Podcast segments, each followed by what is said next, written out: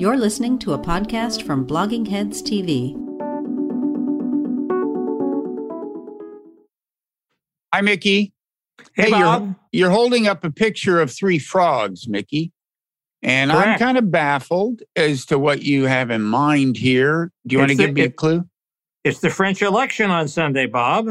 Three frogs. Ah, yes. Frogs is what we used to call French people Um, back when we used unflattering appellations for national. well, no. See, I have an. I, I knew you were going to say that, Bob. I have.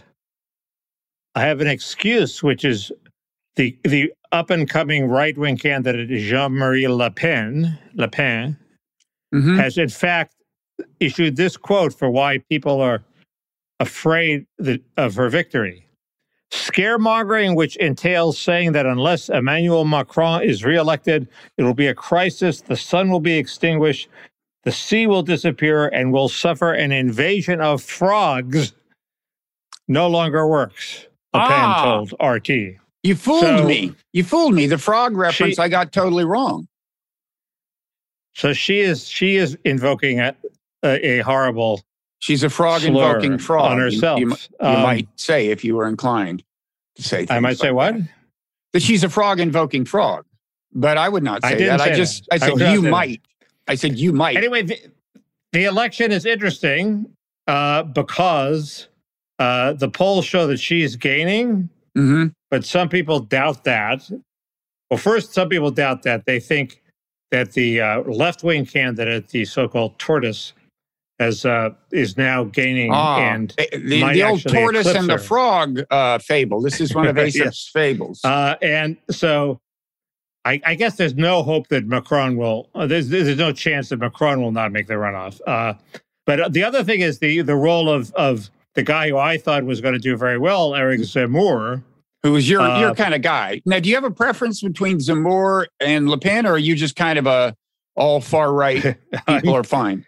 I, I, I think I have problems with all of them, Bob, but uh, Zemmour, I, I, I like I like the idea that they want to control immigration. I think that's a big issue for them, obviously. But Le Pen hasn't emphasized immigration. She's emphasized the cost of living. Her, the her immigration still in place, but that's not what she's running on. Zemmour, there's Zemmour.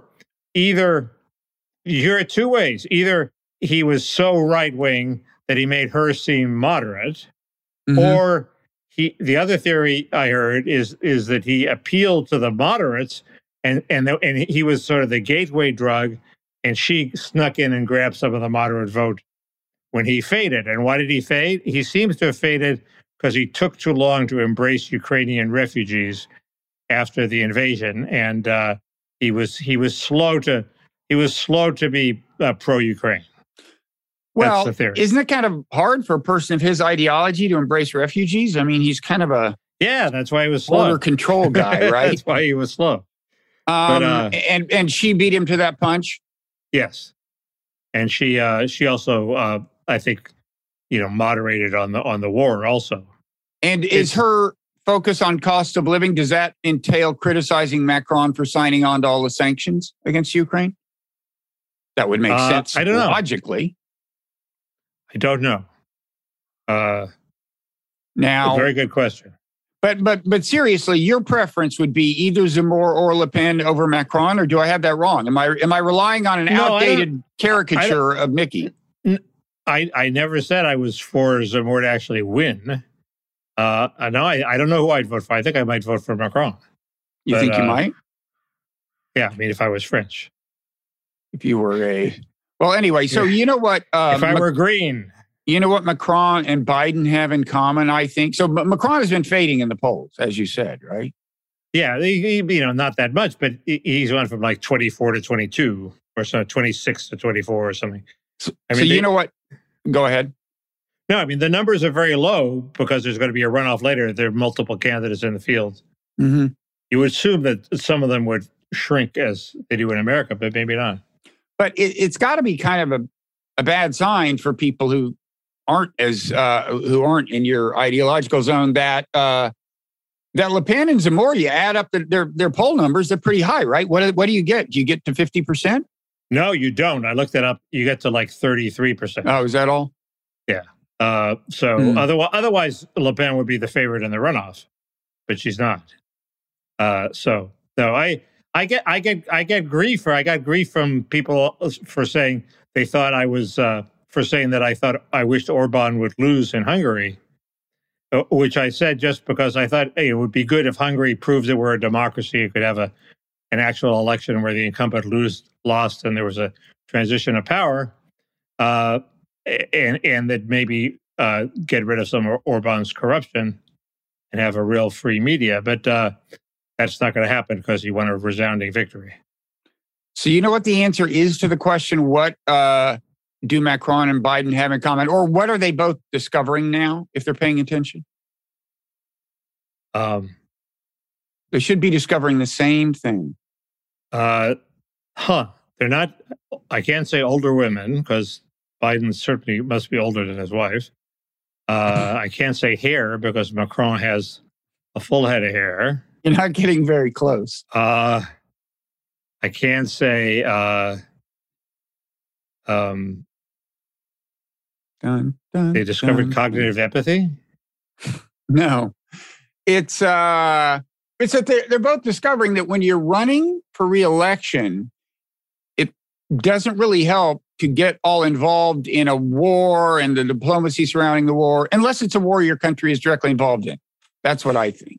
I think right, uh, like in Macron, this all of this gallivanting around trying to uh, bring peace to Ukraine doesn't help him with the voters, right? And Biden's numbers don't. And Biden at first seemed to get a little bit of a bump with the Ukraine thing, but it's it doesn't seem to be any long term help here. It it's weird because um, uh, I think the Dem- I, the more I think about it, the more the tone of his speech in Warsaw, the the laying out this this generation long battle against autocracy, Mm-hmm. and and and reading the the tweet from Representative Ted Lieu, who is my congressman, who is uh, certainly clued into the party uh, talking points, uh, where he said, uh, "Of course, it wasn't an ad lib. The whole it was the culmination of the whole speech was that line, getting rid of Putin." Uh, I think they just they thought that it was good politics for them. What else they got? They got the Republicans on the run. Half of them are pro Putin. They're fumbling. Uh, they, you know, the the people are behind Ukraine. Let's get on the right side of an 80-20 issue, and it'll work for us. And I, I just think they're motivated heavily by politics, and that's a large part of what was behind that speech. And bizarrely, it didn't work for them. Yeah, I don't Uh, think it's going to work. I, I. I don't think people, uh, you know, there there are, are are many Ukrainian voters in America, um, and uh, so I don't think it will help. And but I agree that he's acting as if it's his big political hope. He he he he seems to be playing it in a political way. Well, he's I mean, got. I, I mean, have a could- whole lot else. well, but but the truth is, if you ask what could help, it's uh, bringing the war to an early end and uh, having the peace deal involve some loosening of the sanctions so that we reduce pressure on inflation, and so there's less inflation by the time reelection rolls around. That might help, but Would they, uh, they'd have to cut the peace deal pretty quickly in order to get inflation down. well, they would. election. But you know what he should do? The- You know what? Uh, this is a publicity masterstroke that you will only hear hear hear here. uh, do you want to hear my my idea? Like Yes. this is the kind of ingenious thing he'd do if I were Ron Klain instead of the real Ron Klain being Ron Klain. Okay, you ready? okay. This is Yes. so good. This I'm is so good. This is so good. I'm So he says- anticipation. He does. He gives this high profile speech, and instead of saying Putin must go, he says Vladimir Putin, for the good of the world, I invite you to declare a two week ceasefire right now, just so the Ukrainian farmers can plant their crops. This is the breadbasket of Europe. Just let them plant, plant their crops. If we can't work out anything in those two weeks, at least they'll be in the ground. If God willing, there's enough rain, they will grow. And by fall, we'll have wheat. This is this is like genius level stuff, Mickey. You're not looking at me like I'm the genius I feel like. What's no, I'm impressed. I, This I like is it. good. This is good. I think it's very good. And uh, plus, Uh, it wouldn't be a bad idea. I mean, you know, I, I mean, there's a lot of wheat that comes He- out of he- Ukraine in a normal he- year. He would have to uh, do some finagling to say that the Ukrainians can't use the pause to like advance hundreds of troops to the areas where they want, and, and or that he could, or they both could. Well, there has to be some parity. I think there. I think Putin would almost certainly say no, and it would just be a publicity win for Biden, um, because I suspect. I mean, look, both both would try to use the ceasefire. Both of them could use some time in a certain sense. I mean, we want to get more weapons to Ukraine, and Ukraine wants to get them into the country and move some troops. Putin wants to move some troops and let some troops rest up and get some more equipment to the front. I, I don't really I'm guessing that Putin fears a pause more than we do just because all the weapons we can in principle send in that Ukraine doesn't have. But I, am not sure who, who would benefit more from a two week ceasefire. He could draft more 60 year olds for his army. He could do that. Um, uh, uh, uh, uh, that's a good. Uh, it's a good point, actually. That it, that if you know they, they just uh, called up a bunch of conscript, but under the normal conscripts, but under the normal timetable, it would take months to train them. On the other hand, they could do accelerated training for the ones who look most promising or something. And in that case, and you're hoping to get them out in, the, in combat in a month or something, two weeks is, is would help him a lot. So I don't know I, how um, this plays out. Uh, the uh, Friedman of Comet is Freed seemed to take a very pessimistic view from Putin's point of view because he's now wreaked so much destruction on even on the areas that are the most would be the most pro-Russian. Not that they're pro-Russian, but they're his best bets in the Donbass. That they hate him too. So he's he's going to lose a referendum because he's you know he's they don't want to be, be part of this guy who's uh, so if they, destroyed, if they, destroyed their country. So if they have so, referenda in these uh, like the Donbass talks, republics yeah. or anywhere else or Donbass provinces, yeah, yeah. I don't. I, I'm wondering about that because one thing I'm wondering about is as this thing moves east, I mean, if this were, you know, 10 years ago and you had the Ukrainian troops moving to the east and, you know, uh, occupying towns as a part of the battle and stuff, I think they might have found themselves in a lot of pro Russian areas. But I, uh, in, in, which case they would be kind of where the Russians were, you know, when they were around Kiev. Right. And, uh, and I think that's, you know, probably one reason you saw so many atrocities is because they were in that situation. But the, um, but I, I, but Freed may be right, and uh, uh, I mean Friedman may be right, and uh, I don't know. Maybe there's just not not much pro-Russian sentiment left. That that doesn't bode well for for uh, negotiations because you. I, I don't know. This is my, my instinct is, and this was the debate between you and Anne Applebaum, which I think is the crux of the matter. I was, uh, you have to sort of have Putin have some credible bit that he can bite off and or not not necessarily a piece of land, but some credible thing that he gets where he can uh, you know retire while saving face. Uh, and and it looks like the Donbass is going to go so badly that you know he's that that's not going to happen unless unless they uh, they just let him occupy territory and subdue a hostile population, which uh, I guess is possible. But anyway, you had this debate with Anne Applebaum, and I was very happy that. Well, it wasn't. Was we actual, haven't actually faced off, okay. but I said but something cri- about her you, in my newsletter. yeah. yeah, and you criticized her in your in your newsletter, and but you know, but, but, but it was helpful because uh, basically, you know, the, the the problem with the neocons is. yes, they're very gung ho and they're very emotional about defending Ukraine. But what exactly are they going to do? Diff- do they want to do different than what everybody else wants?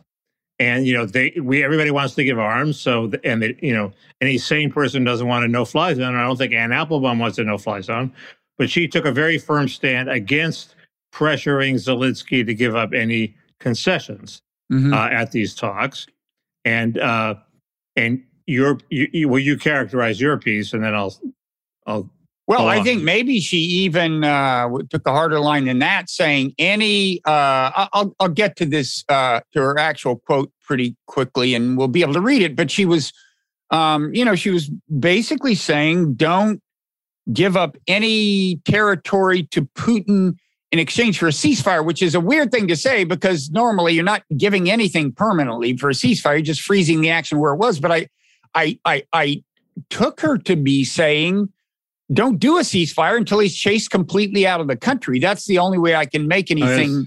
coherent out of what she's saying. And you know, I think where, that's where are you nuts. getting this? Are you getting this from Twitter or her talk in Chicago? Uh, I, I, was looking at tweets, and I'll I'll read you her um her tweet in in uh in just a second. It is uh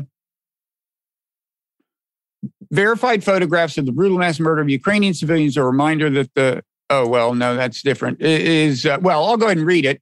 A reminder that uh, the Russian army is not just seeking to conquer Ukraine; it is seeking to eliminate Ukrainians. Which, first of all, I think is uh, borderline. I mean, I don't think that's a warranted conclusion that that that they're trying to eliminate Ukrainians, or even that you can attribute the atrocities to the Russian army broadly. Um, in fact, uh, today I was listening to the um, the Ezra Klein podcast, and uh, let's see what's the what's the name of the. Why do you uh, keep doing that?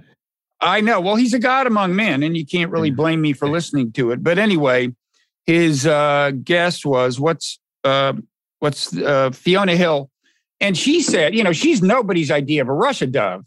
She's uh, and she said she thinks the atrocities reflect the breakdown of command and control within the military. In other words, um, these guys were freelancing. But I kind of digress. So now she she okay, maybe you're right because here's what she tweets. She says, "Everyone who now calls for Zelensky to make quote territorial concessions in exchange for a ceasefire should remember that this will what this will actually mean. Colon." tens or hundreds of thousands of Ukrainians will die. So, in other words, what she's imagining is that if if the Russians occupy territory with Ukrainians, even in peacetime, they'll just it'll be genocide. They'll just kill them all. Uh, that's the only way I can make sense of these two tweets of hers, and I just think that's well, she could totally unwarranted by the facts and kind of semi. Yeah, she she could be saying that if that that that whatever peace you negotiate won't hold, and there will be another war in which uh, in which uh, hundreds of thousands of Ukrainians die. On, I- on the, I don't- Mu- the Munich analogy, she could be doing that. Remember, though, those two tweets I just read are in a single thread. She says, This is just proof the Russian army wants to eliminate Ukrainians. And then she says, That's why a ceasefire where they get to occupy, you know, hold on to territory will mean Right.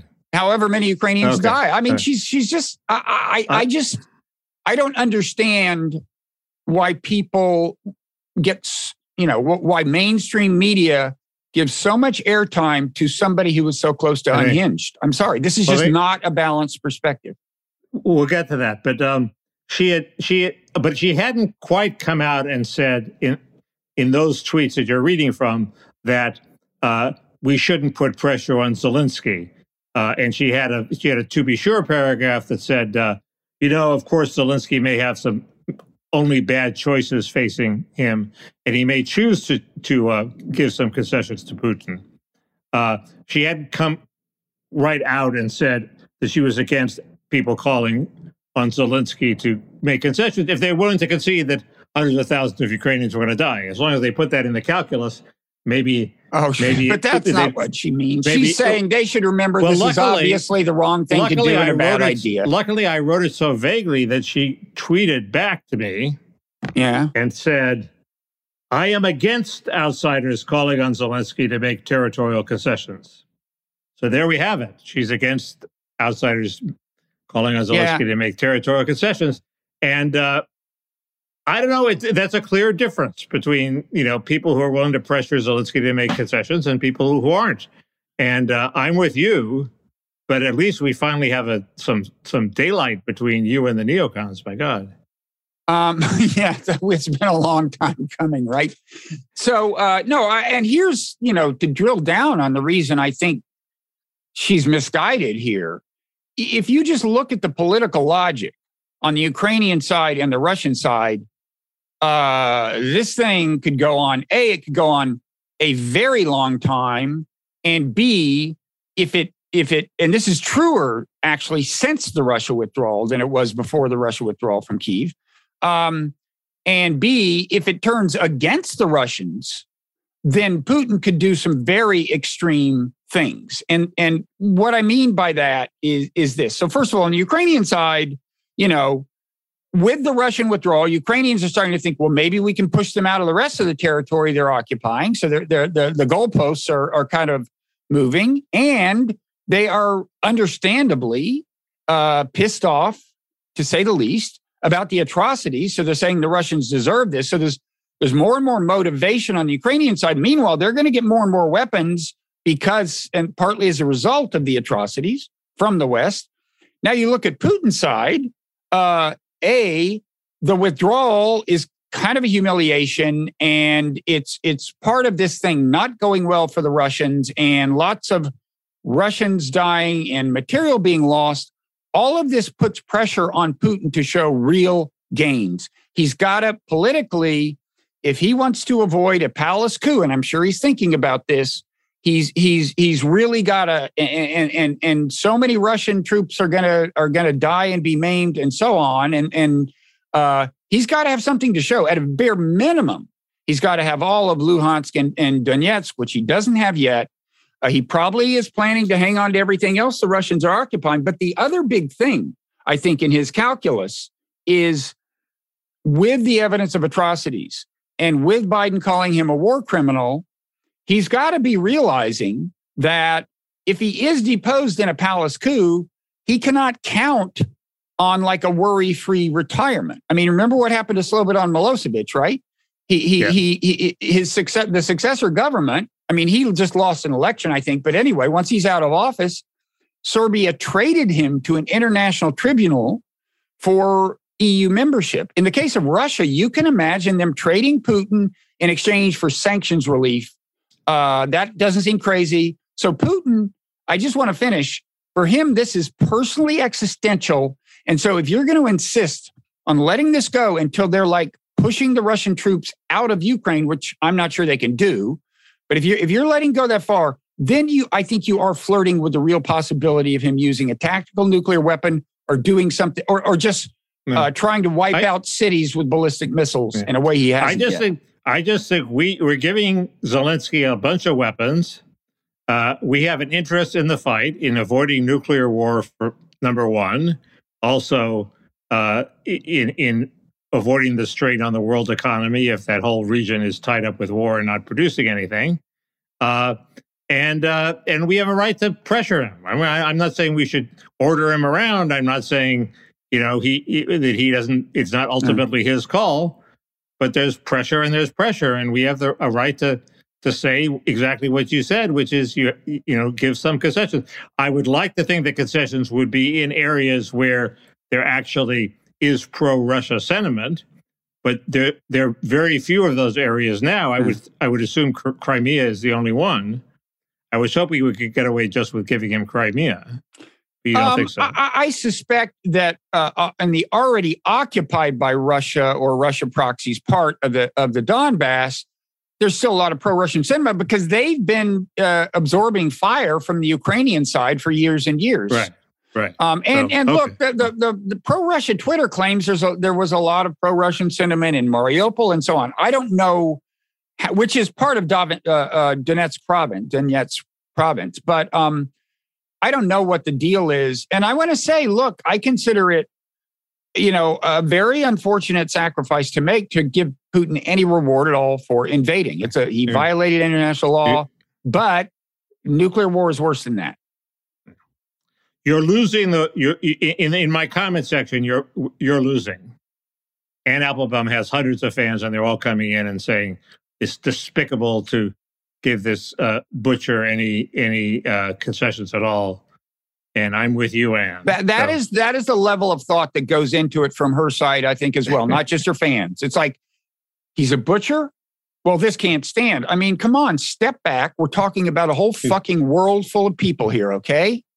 It's not just you and your Twitter fans yeah, but, and your emotions. Yeah, you'll be you'll be ha- you'll be happy that she is being trashed on Twitter for another reason. For they basically, she was at this big Atlantic uh, conference on disinformation. This was like almost you, you know almost a coordinated push to declare we're worried about disinformation. They got Obama to talk about disinformation, and he yeah. had an interview with Jeffrey Goldberg. Bob, uh, I know you're an admirer of his, and uh, Uh, and they asked they asked Anne Applebaum, who had uh, a, an interview uh, on stage at this event.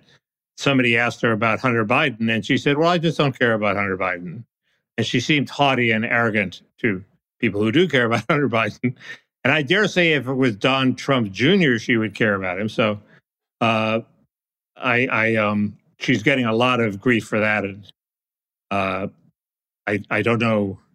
I assume she'll still emerge from it as a star, but I've always found her uh, a little over excitable and overheated and uh, well, I don't think it's passionate. I haven't noticed it being as bad as it is with this particular issue. I mean, she's always been, I guess, either a neocon or quasi neocon. She, of course, supported the Iraq War. Her her feelings about violating international law seem to fluctuate over the years. She's against it when other countries do it, but but um, but but she uh, maybe I've just started paying more attention in the last six months. But she just, I'm sorry, she just sounds unhinged. I, I, I It's not. I mean, her, I mean, it's not unhinged to think that, Oh, oh. that, that the Russians would, you know, do some ethnic cleansing and read. I mean, that's been going. she you know, no, she didn't just say been going that. on for years, hasn't it? I mean, the a Has battle it? between Has it? Russian speakers and Ukraine speakers in terms of what is the population of Eastern Ukraine has been going on for years. Not that there's been ethnic cleansing, but it's there's a battle of populations. Russians move people in to make them Right, but what evidence? Russian, what right? evidence is there? I mean, first of all, eliminate Ukrainians doesn't mean ethnic cleansing. It means kill them. And if she doesn't mean that, she should speak English more clearly. She said eliminate Ukrainians. Okay, it was in the wake of of Ukrainians actually being killed. That's Okay. clearly what she meant. She says the goal of the Russian military is to is is to eliminate Ukrainians. I, I, I'm sorry. I mean, I know some some some horrible things have happened in this war, and and obviously I'm not on the side of the Russians, but that's crazy talk. now. It could it could be there's a secret plan, but there's just not evidence of it. Now I'm going to try to end your career. Is it genocide? Oh well, I mean, the, you know, the the meaning of that word has changed over time. It's up to you. I, I just would say, I just would say, if it keeps moving in the direction it's going in, we knew to, we need a new generic term for the Holocaust because now people people use the word genocide to apply to things that are orders of magnitude less less uh, I- atrocious than the Holocaust. So I should I should fill in readers that you've gotten in debates before over denying that something way less than a Holocaust was I, I genocide. have no, no, it has, it didn't even rise to that level. It's a long story about uh, Jeffrey Goldberg taking a cheap shot. Uh, I, never made any kind of sustained argument about what is and isn't. I I just said, here's here's here's the definition of genocide in my dictionary. Quoted the, the definition, and that is in fact the definition. It used to it used to refer to um, you know an actual attempt to wipe out an ethnic group and and um, now and and the human rights community itself has started defining it more and more broadly and now lately amid especially amid kind of the uh, the china tension it, it you know there's um, well with respect to both china and russia there's just you know kind of uh, in all kinds of realms there's there's pretty loose Like- definitions being used. Like many other terms like uh, white supremacy and violence uh, eh, uh, and asylum, once the interest groups and the lawyers get get around to rewriting the definitions, it, they get much much broader and and depart from what people thought of uh, thought I- they were before. I don't And think that's the main- is another one. It's it's a you know cultural wiping out cultural traditions without killing people. I think is now genocide. It's like Well, if you call that cultural genocide, fine. Then that specifies No, you're I- talking about the culture. But let me just say, I, I actually think the main driver of it is the same driver that has led the word racism to mean to younger people something way beyond what it means to you and me, which is just that, you know, terms like this that can be used, uh, you know, to denigrate people because they are terms with uh, legitimately negative connotations there's always a temptation to apply them loosely because when you want to demonize somebody, you might loosely call them a racist or loosely accuse them of genocide. And so I think that's the big driver of the loosening of the definitions. yeah. And, and, and again, it's fine if the definitions change. Language evolves. It's just it it just leads to misunderstanding when different Right. people are Right. assuming different things. The um, uh, uh, and what's important about Applebaum is not Applebaum, but that but that is the the schism that is an emerging schism between more neoconish people and other people who who wanted uh, more more pressure for an immediate ceasefire. I noticed that the Kochs sent around a memo, or one of the Kochs sent around a memo saying the best thing for America is if we uh, negotiate uh, negotiate a quick ceasefire. Yeah, but they were never So- neocons. Those are those are paleocons on foreign policy. Yeah. No, I'm saying, but that they're they're on the other side of the schism. I'm just saying Yeah. that that is that is that is at least they're fighting about something now. Which, You mean conservatives? Well, at least it's not just all emotion. There's an actual. I, I just didn't. The debate mystified me before because we had David Frum and Anne Applebaum sort of get, getting all passionate about about Putin, and nobody disagreed with them. What were they saying different than anybody else said? You know. Um, now, now there is something. So, um, yeah. I mean, I don't know that made that. Applebaum would ever have called herself a conservative um, or a neo or a neocon for that matter. really, you wouldn't? I don't know that she would have. I don't know. No. She, she would have. I don't, I don't. I'm not that up on her domestic policy views. My de- my definition of neocon has broadened like the definition of genocide. So Who does it include now, now? anybody who disagrees with me, is, I'm on board. um, we got a bunch of other things to talk about. Uh, I'm I'm unduly obsessed with Ukraine, so you'll have to tell me what those are. Uh, well, there's uh, Elon Musk buying 9.4 percent of Twitter. I thought it was Uh, 11.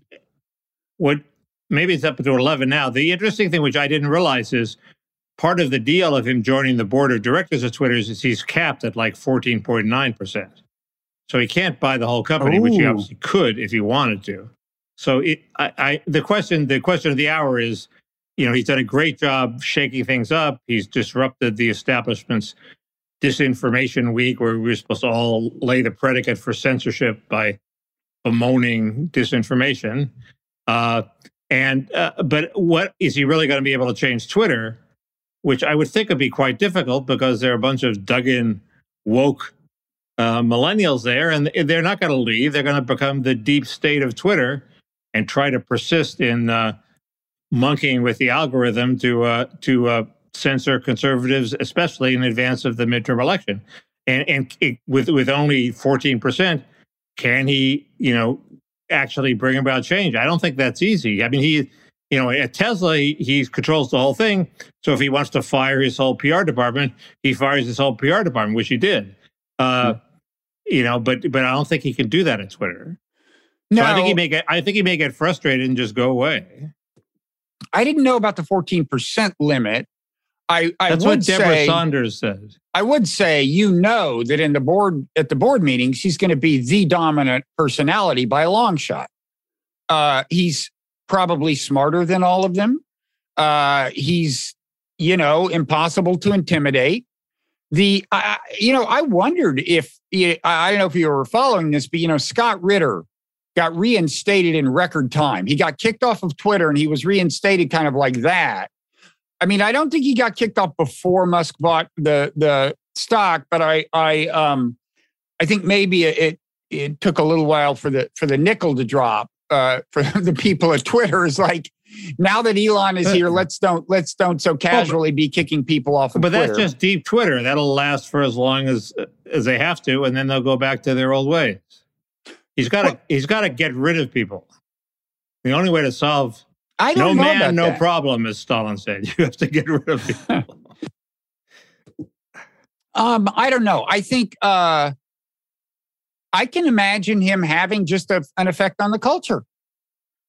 You know, I, I don't know. Twitter's a very strange company. Uh, the the the uh, there's, I, I just think there's there's been less talent there Yeah. as a rule than there has been other companies, and I don't think it's going to be hard for him to to really set uh, the tone of the room at, a- at a board meeting and and Well, and he- send around memos and and and and change a few things. Maybe if he brings in- his own CEO, somebody who thinks like him. Well, that Uh, would I think the do it. current CEO does not think like him. I think he thinks thinks like we have to stop disinformation. Uh, and the, what's important about it is, as he said, this is the town square of America now, uh, at least for journalists and for people who care about politics, Mm.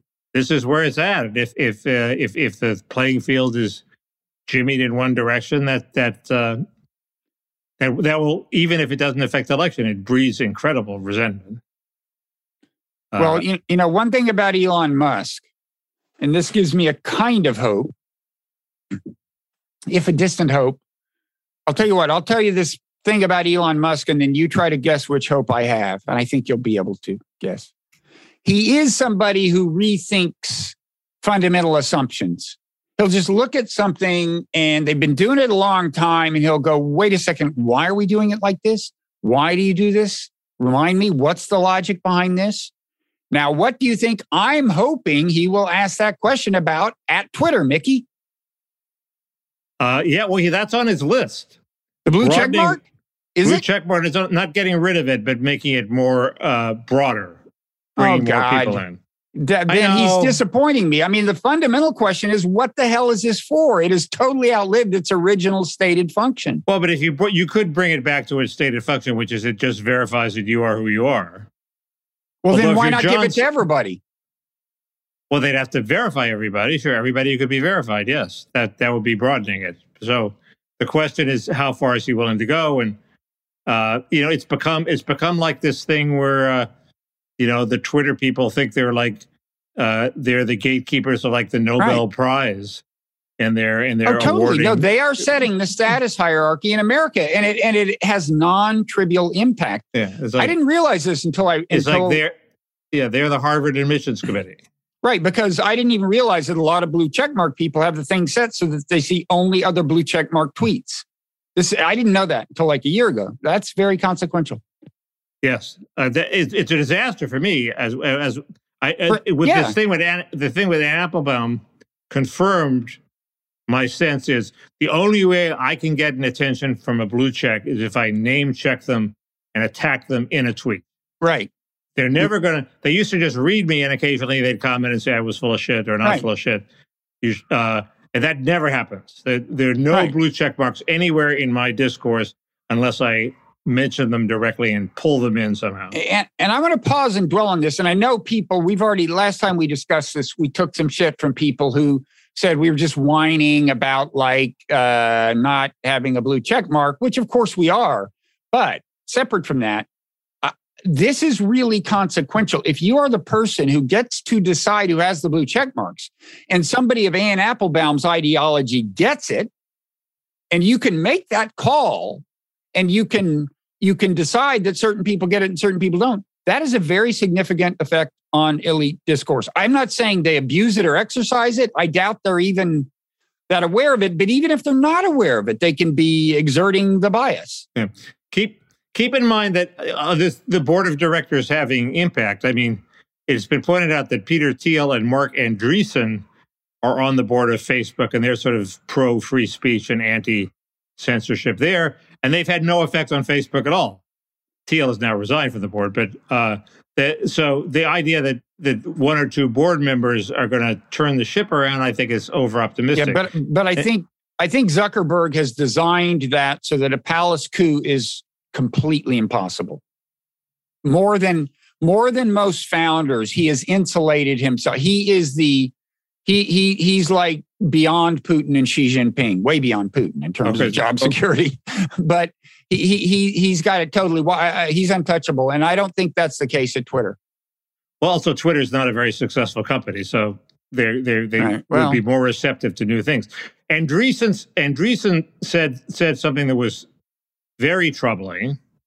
He said, "If you want to read a book, buy it now in the print co- in a print copy, uh, and and uh, and do it right now." His the the implication is they're going to start fucking around with the text of books uh, and either the book will be banned or they will excise the dangerous white supremacist, uh, uh, you know, et cetera, et cetera, uh, portions of your book. And Bob, you have some of those uh, that um, uh, not You white mean white supremacist, books? Yeah, no, I, you have, you I have, a you have things that that that that that, uh, that uh, feminists might object to, and uh, and uh, and and so you buy them buy them now because there's going to be like a digital book book burning or book banning or book editing Yeah. coming in the future. And Walter Kirn pointed out, Andreessen knows things that we don't know. He's in these board meetings. He's a big titan of, of But who's going to do Valley. who's going to do the the deleting? I don't get it. Woke millennials. At publishing houses? Uh, I guess you know if you want your book on Kindle, Bob, you have to ag- agree to the the uh, the Bowdlerized version. I, You know? I don't know about that. I, I mean, I, I well, I don't know about the the law. I mean, I hold the copyright technically. Anyway, uh, anyway, you're right. Everyone should buy the Moral Animal, Non-Zero, The Evolution of God, Why Buddhism is True, and Three Scientists and Their Gods. Yeah. Um, Thank you. is that the is that the whole gamut? I'm afraid Not enough to get you a blue check mark, buddy. No number of books is enough to get you a blue check mark. They, they count for zero. Um, so other things to talk about. Um, uh, it, it's become clear to me. Pelosi said something very smart. I thought he, she's been get, get shit, given shit for it, but apparently privately she said, "Oh, they're having a a contest over there on the left for who gets to be the queen bee of the progressive movement. Is it going to be AOC or Pramila Jayapal or you know Ilhan Omar?" And uh, that, that that struck me as exactly what was going on because the only way to explain some of the wacky machinations on the the reconciliation bill back better bill is it was to pr- promote Jayapal's personal brand because she she would like make a strong stand against voting for this bill and then the next time she would completely cave and why didn't she just cave the first time the answer is she wanted to have this image of her standing making a strong stand so I think AOC is going to run for president. Seems completely clear to me. She would be old enough one month before her inauguration if she won. There's there's nobody else to run against. She uh, she almost alone can run against Kamala without being accused of of of, of racism. And uh, she's young. She's charismatic. She'll do if she gets thirty percent of the vote and loses. She's done her career some huge favor. She's the Gary Hart like favorite next time around. It just seems totally obvious to me. Do you think she'll challenge Biden? Do you think she'll be the one who breaks No. the ice and says the game she is could even do that. She could even do that that. would be a useful service. yeah, she could even be the. Uh, she she might get some. She might hurt her career a little bit with establishment types if she did that. But uh, She uh, might well. certainly certainly if uh, if Biden uh, doesn't run, uh, oh, I think she's in. I fear he will, but that's why they got to set up a challenge. And, and and you know, of course, the one person who cannot challenge him is Kamala. It's, it- you know, she can't declare war on him, but but uh, somebody needs to, and it needs to happen fast. Well, Um, somebody on the left would be good. Uh, it's just um, it would be better if there was some if it were somebody that didn't have as bright a future as AOC has. Uh, so it'd be you know Gene McCarthy was not going to be the presidential nominee of the Democratic Party. It was worth it to him to challenge Lyndon Johnson, and when he did better than expected, it worked to push Johnson out of the race. You need somebody as as as unpopular within the Democratic Party as Eugene McCarthy was. Uh, and AOC is very popular, so she doesn't qualify, I don't think. Hmm. Um, anyway, um, Does does Pelo- Pelosi has COVID? Is Pelosi has COVID, which you should like because she was going to visit Taiwan and piss off the Chinese. And instead, she had to cancel because she got COVID. Let me Pretty say, convenient. I want to go on record as saying I'm not happy that anyone has COVID. Uh, I, by the way, uh, let me briefly uh, laud myself. When we did our predictions thing on New Year's Eve, I said it was something like, okay, by January, by the end of, I think it was by the end of January, this thing will be peaking Omicron. Uh, by by the end of March, it'll be something. Uh, no, by end of February. Then I, but I think I said by the end of March. My third monthly prediction was that China is going to realize that its no COVID policy has left it in a bad place because it has built up no immunity. It doesn't have a great vaccine. And that seems to be happening now. I mean, I'm not celebrating it, but that really, China at the moment is running into serious trouble in, in Shanghai. the thing looks close to out of control, and uh, at least the only way they are going to control it and get back to zero COVID is by paying a significant economic cost, which means the whole world does. Uh, Here, here's where I'm not sure your your prediction was correct, which is, I think I mentioned this last week. I know more people who have COVID now than ever before. It seems like everybody's getting it. All the you know, it, you're nobody in Washington if your book if your book party wasn't a super spreader event. Uh, you well, know, this is the gridiron- second. Yeah. Gridiron was a super spreader event. Pelosi's getting it. I found when when it's when a lot of famous people are getting it, that's usually a sign that it's going crazy. Well, And- this is the new variant of Omicron, right? yeah, and and, and if people are recovering quickly, they aren't dying, but we don't know the long term. The problem is, even if you get it and recover, we don't know what it's done to your body. And I went to the Mayo Clinic site to look at what the possible long term effects of even of mild cases from which you've recovered, and they are fatigue, shortness of breath, cough, joint pain, chest pain, memory, concentration, or sleep problems, muscle pain, fast or pounding heartbeat, have- loss of smell or taste, I have- depression or anxiety, fever, dizziness, uh, worsened symptoms after physical or mental activity. We can add to that blood clots. They get clots get in the capillaries of your heart. They Mickey- don't do any good there. Male infertility, Bob, low sperm counts. Uh, th- we just shouldn't be happy. I'm sorry. We should we should still be fighting COVID. There's only like two of those things I don't already have, so I don't really, I don't really see what the problem is. You don't have Um, to tell which ones they are. I'm not. Uh, That's in the parrot room. I will tell people which ones I don't have.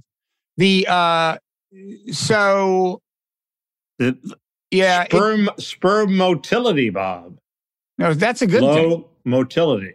Oh, low motility. Low motility. well, that's a bad thing. You want you want your sperm to be highly modal. and they're bad and they're not normally shaped. They're ugly sperm that don't go anywhere. You know, I've never found sperm appealing to begin with, frankly. Visually, I mean.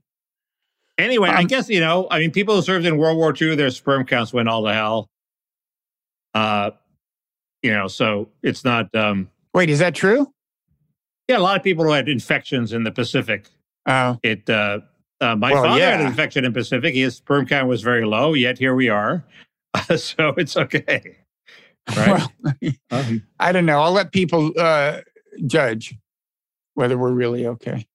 Uh, anyway, I did, I, it just seems to me that everybody's so eager to get over over with it. They're ignoring the fact that everybody's getting it, and it seems maybe there's a downside to that that is not being publicized.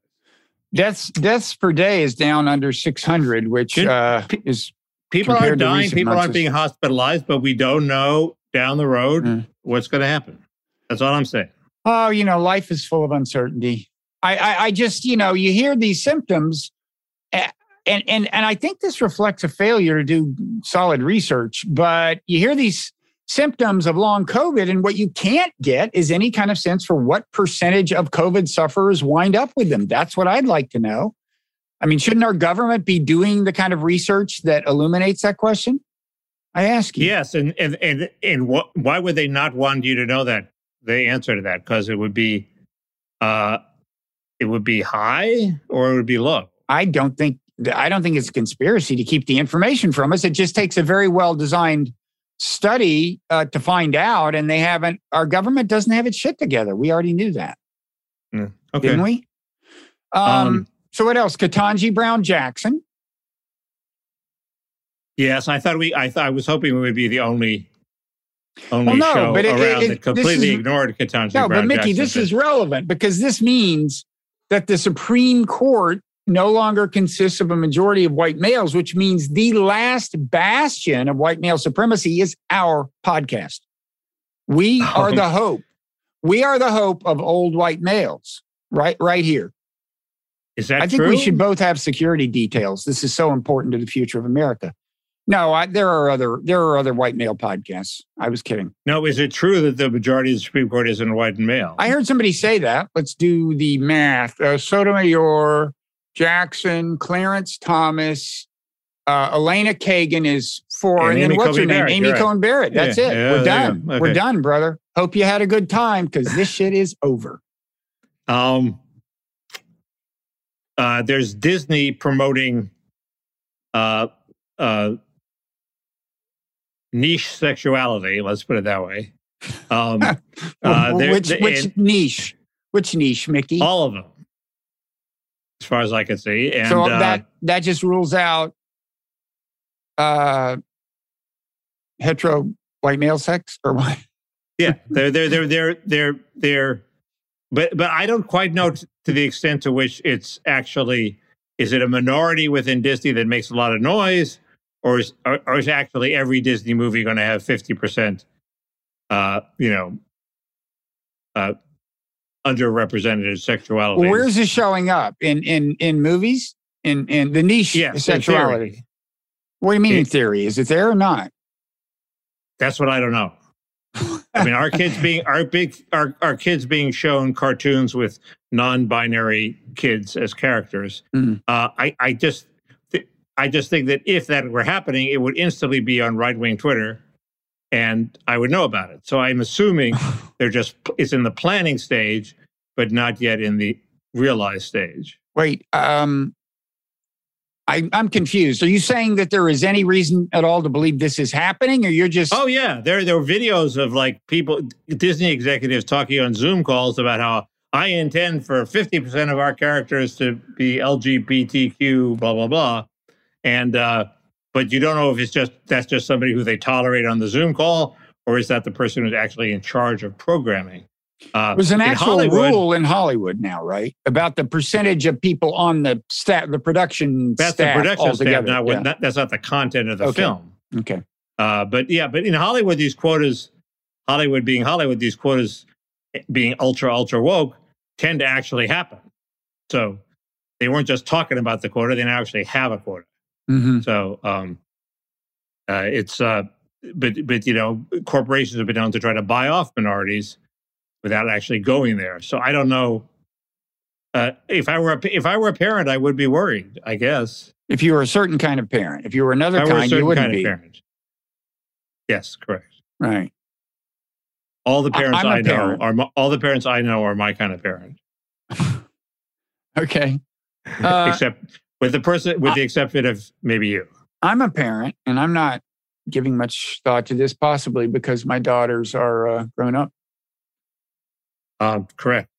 Um, uh, so, but that's, you know, these the, these issues seem to be having uh, traction with voters. Oh, it wouldn't shock me. Um, I mean, that that was one of the lessons of the Youngkin election in Virginia. Uh, no, I think it's it's. Uh, I suspect it can be used to to the disadvantage of the Democrats at the polls. Yes. Um, I mean, and, and, you know, like the athletics issue, you know, the uh, lot of stuff. Um, we we we still um, anyway that we the Democrats still haven't come up with an issue that they can use to uh, not lose big in the midterms. Uh, no, I think they're hurting. I mean, inflation, and this is like I don't know. That's the crazy thing. Is Biden thinking apparently that like uh, the ticket to popularity in America is to put a new sanction on Russia every 37 minutes when the one thing we know a lot of these sanctions do is increase inflation right. and then another thing we know is that voters don't like inflation the, and the other thing he's doing of course is uh, removing the one border control policy he had which was this health emergency title for chapter 42 title 42 that let him send back half the people just uh, just on the basis of we don't want you you might have disease. And uh, so he's going to get rid of that and and and they're they're like there are four possible reasons why he's doing that. One is he wants people to beg them to reinstate it and they're starting mm-hmm. to do that. The democrats are so terrified that all the ones in swing states especially on uh, near the border are, are imploring him to reinstate it, like the candidate in Nevada and Arizona. Uh, uh, the Democrats are all imploring him.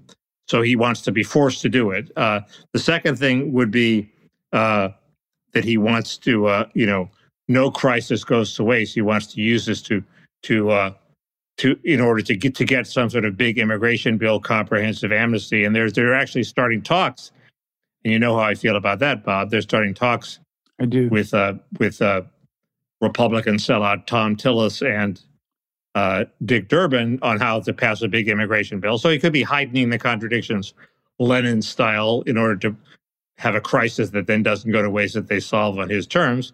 He could be using. He could be satisfied with what Mayorkas wants to do, which is not an amnesty, but basically you let everybody in and you deputize uh, uh, officials just to give a uh, a permanent amnesty uh, on the basis of sort of an instant assessment. So basically, you basically let everybody in, or it could just be monumentally stupid. That's the fourth option. I would tend to favor the fourth option, but uh, Okay. you never know. Um, well, you should send a memo to one of your White House friends that they can use this second variant of Omicron uh, as an excuse to walk back their policy. That's a very good idea. hey, that's the second. That's the second uh, If good it idea I've for- had for Joe Biden. If it worked for Pelosi, Mhm. it could So work you're for you, actually too. writing this down. You're actually writing this down. You're you're going to like email Bruce Reed. I, I Bruce Reed, I sent him one email. He didn't answer. Yeah, I think he, I think he's smart enough to realize this. If if it's his call, I, you know, you never know. These guys are busy. They're, they're not getting sleep. That's why they Um, need us. Because we are getting sleep. And tell him, and while you're emailing him, tell him that idea about challenging uh, Putin to a two week ceasefire to let the Ukrainian farmers plant their wheat. Okay. Maybe we just we should issue a joint communique every week telling them what to do. Um, yeah, we should challenge them to challenge Putin. We will issue a challenge communique. Yeah. there's um, a bunch of politics news. There's uh, Sarah Palin running for Congress, and uh, it's worth remembering that she was an excellent governor of Alaska. Have you? Um, did we talk about that last week? She was an excellent governor of Alaska. I've never Before it all signed went to on to that formulation of her of her career that she was Jo- an excellent Josh governor of Green of who's a man of the certainly a Democrat. Uh, the a sort of- journalist.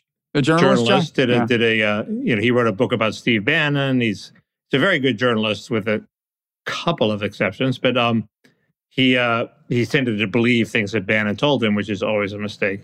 Mhm. Uh, but um uh he did it. He he went around the country looking for like the best governor in America, and he decided, oh shit, I'm afraid it's Sarah Palin because she'd solved a long term problem in Alaska of uh, the oil companies running the show and not getting favorable treatment and not giving anything to Alaskans, and then they cut a deal and uh, and and it worked out for a while. So it was she did something that hadn't been done before. Uh, she um uh, anyway she's she's running she's being endorsed by Trump. I don't know if you know if she can come back and win it. And it's been a long time since she's been around Alaska. Uh, I did notice a photograph of hers, Bob, and this is something you'll only get on the parrot room, only get here. Mm, Her fingers are really weird. Mm. They they have an extra. Each knuckle is badly swollen. It looks like the claw of a of a large angry bird. It looks like she may be. It looks like it might be a symptom of actually something that's serious, like some sort of arthritis that's like blowing up your joints to twice their usual size. Uh, some some autoimmune thing. I, I I'd want a doctor to take a look at a photo of her of her hand. I think we can get a negative campaign out, ad out of this. You have weird hands. Yeah. Sarah Palin. What she doesn't show you is her hands. Are you in good hands or gnarly hands? Um, Are you in human hands? well, there is. They don't look human. That's my point. This is a great ad. Let's cut it. Send somebody a memo. Okay. Um, By the way, we've been doing we've been doing this an hour, so I think uh, some of the things you plan to talk about we should save for the parrot room, possibly, like all of Well, them. good. maybe. There, there was a radical fall off in gravity between Ukraine and the things I want to talk about. But We were oh well, that's good. We, we low gravitas is is the parrot room's reason raison de. Exactly. What is the term? exactly, What is reason for being in France? In French? In frog? Whatever. raison d'etre. Raison d'être. Well, Um, okay. So what are you going to talk about in the parrot room, Mickey? Uh, well, I have um, uh, um, the um, this this guy Richard Hanania, who I think you know, do. Hanania. Okay, I'm Mhm. sorry.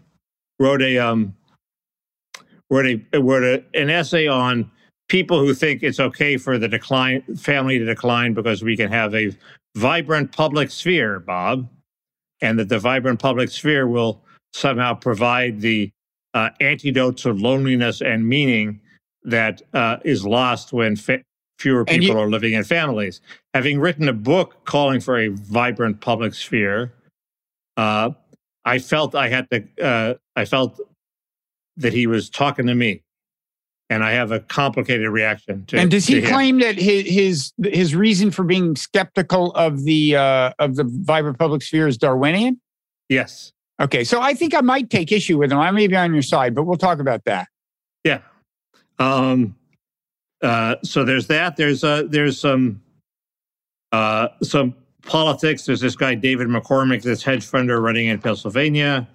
I learned some more stuff about him. Uh, there's uh, the seven minute gap on January 6th. There's some January 6th stuff. Trump's gap. There's a yeah. seven minute gap, and a guy got acquitted just recently. We like talked a little about that I- in last week's, maybe in the parrot room, but uh, there's no such thing as too much talk about that, if you ask me. We did talk about the seven minute gap because because the right is claiming that it's now completely disintegrated and it was a completely fake story. Now, I made some kind of Rosemary Woods reference, remember? Right, right. But the the right, the, but people are saying no, it's not Rosemary Woods. Rosemary Wood is, is thought to have actually intentionally deleted Yes. things, and there there's not evidence of that. Although I'm not sure that there's not some weirdness going on. Okay. Um, uh, there's um, uh, Bill, the, uh, is our electric cars really our future? Uh, I, I've I've actually heard some doubts about this. Uh, That'll be interesting. Certainly, people, everybody is behaving as if electric cars are totally our future. And I can give you Um, the two month uh, update on my my hybrid car, which I've driven for exactly two months almost. Well, that has that does have some electricity in it, doesn't it? It does have Uh, electricity. There's uh, Tiger Woods' comeback. Amazing. I want to talk about that. I want to talk about Tiger Woods. I mean, I, I think it- he's not having it- such a great day today, uh, which is the second day of the Masters, but to show up, well, we'll, we'll talk about this in the parrot room, to, to show up and do what he did to- on the first day of the Masters after the accident he had a year ago is is mind blowing. And I want to talk about that. There's uh, liberals had a press conference. A few liberals, like five of them, had a press conference attacking the Iran deal. Uh, as Uh, being, you okay? You don't. uh, we can talk about it. I'll, I'm willing to slander them, sure. I like the split between Poland and Hungary on Ukraine. Yeah, well, I want to ask you about Orban. I don't know enough about him. I don't know that much about him either, but you know uh, more than I do. It's possible. Um. Anyway, this could be the this could be the week where we run out of things to talk about. So We- what I was going to talk um, about, like, uh, interesting thing. I I talk about this in today's issue of the non-zero newsletter, but there's a a mystery man in a uh, in a video. This video of um, uh, this was written up in in the Times and the BBC and everything. But this video of apparently Ukrainian forces executing Russian POWs. There's a one member of the Ukrainian forces is kind of you can see him very clearly. Not he's not doing the shooting, but he's there and he's celebrating. And it's just a weird story who it turns out he may be. And I want to talk Really? about that. Yeah, uh, the the BBC alludes to it. The New York Times original has I think now deleted a couple of paragraphs where they said he seems to be the guy in this picture.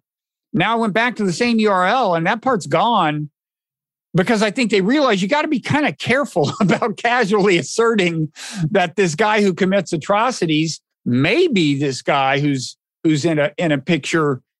Um, with with a prominent politician from the country of Georgia.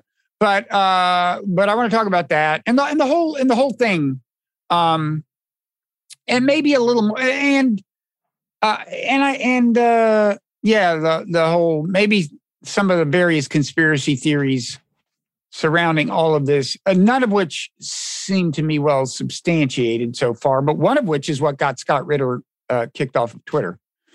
Talk about that. Uh, I have been listening to this uh, book by William Burns, uh, director of the CIA, about his history and diplomacy. I want to talk about that a little. I'll say a little about the movie Drive My Car, which I finished watching, Japanese movie that was up for Best Picture. Um, one of our commenters wanted us to uh, me to try to uh, show some cognitive empathy to Trump, look at things from his point of view, understand his uh, perspective better. I, I'm willing to take a look at that. The um, the uh, by the way, on the uh, I want to give give a couple of media awards. I often criticize like the the Times and the Post, um, but they they've on on Ukraine in a particular along a particular dimension they've shown I think commendable almost courageous balance. Uh, I want to complain, Mickey, that this the my theory of Will Smith, which I trotted out in the parrot room last week, was not hailed as the pioneering and path breaking work. I think it is as the very Rosetta Stone of Will Smithism. Well, there, there, if you read the if you read the web pages devoted to celebrity gossip, there's a lot of stuff about Jada Pinkett's affair with uh, this rapper yeah. And he and he's he's is he writing a tell-all book? He's saying he's not writing a tell-all book. There are these pictures of them together. You know, I mean, it's the the weirdness of the marriage is front and center. Yeah, and today, so, did you see the video from 2019 of that she shot of him and him talking about? I was totally with him. Yeah, is that the one where he says, "I'm in my home. Turn off the fucking turn camera." that shit off. Yeah. Yeah, well, he's right. Still, I mean, um, I, would, so, I, I, I, wouldn't want this camera running all the time while I was at home, man. No, but it still doesn't look that great when he says social media is my bread and butter. You're not supposed to say that out loud if social media is your bread and butter. It's supposed to seem authentic, you know. It, it, it, is it is it Will Smith's bread and butter? I don't think so. Well, he said it was. That's well, what he, he says wrong. in the video. Hmm, he's wrong. Um, Okay, so I don't know what else. Is that um, it? uh, we'll, we'll, we'll, stumble onto other stuff. Uh, yes. Uh, should I get a fourth shot? Yeah, that's uh, that'll bring him in. I'll bring him in. Um, uh, maybe I'll read some. There's this guy. There's this hedge funder named Ray Dalio who runs a cult-like firm. Yeah, yeah. didn't he write some best? He wrote a bestseller, didn't he? Right, and somebody sent me the bestseller, so maybe I'll read it and discover. Yeah, why don't you read it out loud? How full of shit he is. We'll read the whole book out loud in the parrot room. So, parrot room is at patreon.com slash parrot room, uh, where people can um, show their support for us, for one thing, right, Mickey? I mean, should we just make it a flat out appeal for charity and pity? Want to do that? At this point, that might work. That might uh, work. We've exhausted all other approaches. Folks, we're suffering. Take a good look at, at Mickey. Take pity on us. Don't you want to help? Yeah. Okay. So if I can find the off button, I'll click it. We'll head into the parrot room and we'll see the people who really love us there.